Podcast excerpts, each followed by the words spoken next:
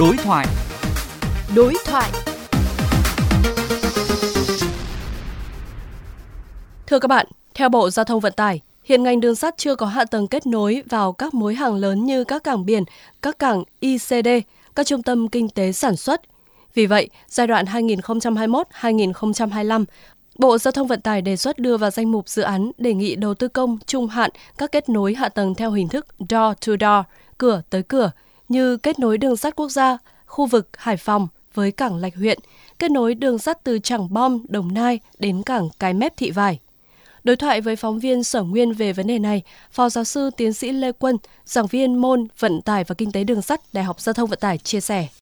Thưa Phó giáo sư tiến sĩ Lê Quân, việc đẩy mạnh đầu tư kết nối hạ tầng theo hình thức door to door sẽ tận dụng được những ưu thế nào của ngành đường sắt? Để khẳng định được vai trò của ngành vận tải đường sắt thì bắt buộc anh phải có kết nối. Khi chúng ta kết nối với các phương tiện thì một chúng ta giảm các điểm đầu cuối, giảm được thời gian đưa hàng. Thứ hai là giảm bớt được những cái chi phí bảo quản tạm thời hàng hóa trên phương tiện vận tải khác để chờ truyền tải lên đường sắt.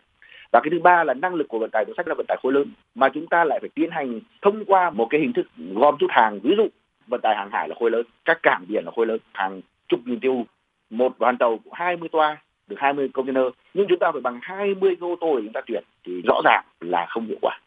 Theo phó giáo sư, những năm tới ngành giao thông vận tải cần lưu ý gì để tận dụng tối đa hiệu quả của việc đầu tư hạ tầng đường sắt? Để tăng cường cái hiệu quả thì thứ nhất là chúng ta phải có một cái cơ chế để tiến hành xã hội hóa cái kết cấu hạ tầng đường sắt. Bởi vì đất đai nó là một trong những nguồn lực đầu vào quan trọng của quá trình sản xuất phải nói hiện nay đường sắt Việt Nam đang quản lý một cái quỹ đất rất lớn, vị trí rất thuận tiện. Tuy nhiên mà chúng ta chưa có cơ chế. Vì vậy cái khả năng thu hút cái nguồn lực xã hội hiện nay đang rất dồi dào thì không được tốt. Chúng ta phải làm rất giỏi về cái mục đích khu vực dùng để phục vụ công tác vận tải và khu vực để kinh doanh.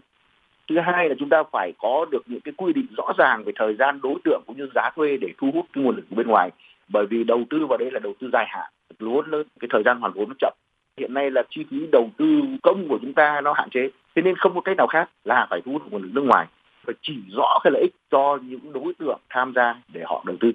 vâng xin cảm ơn phó giáo sư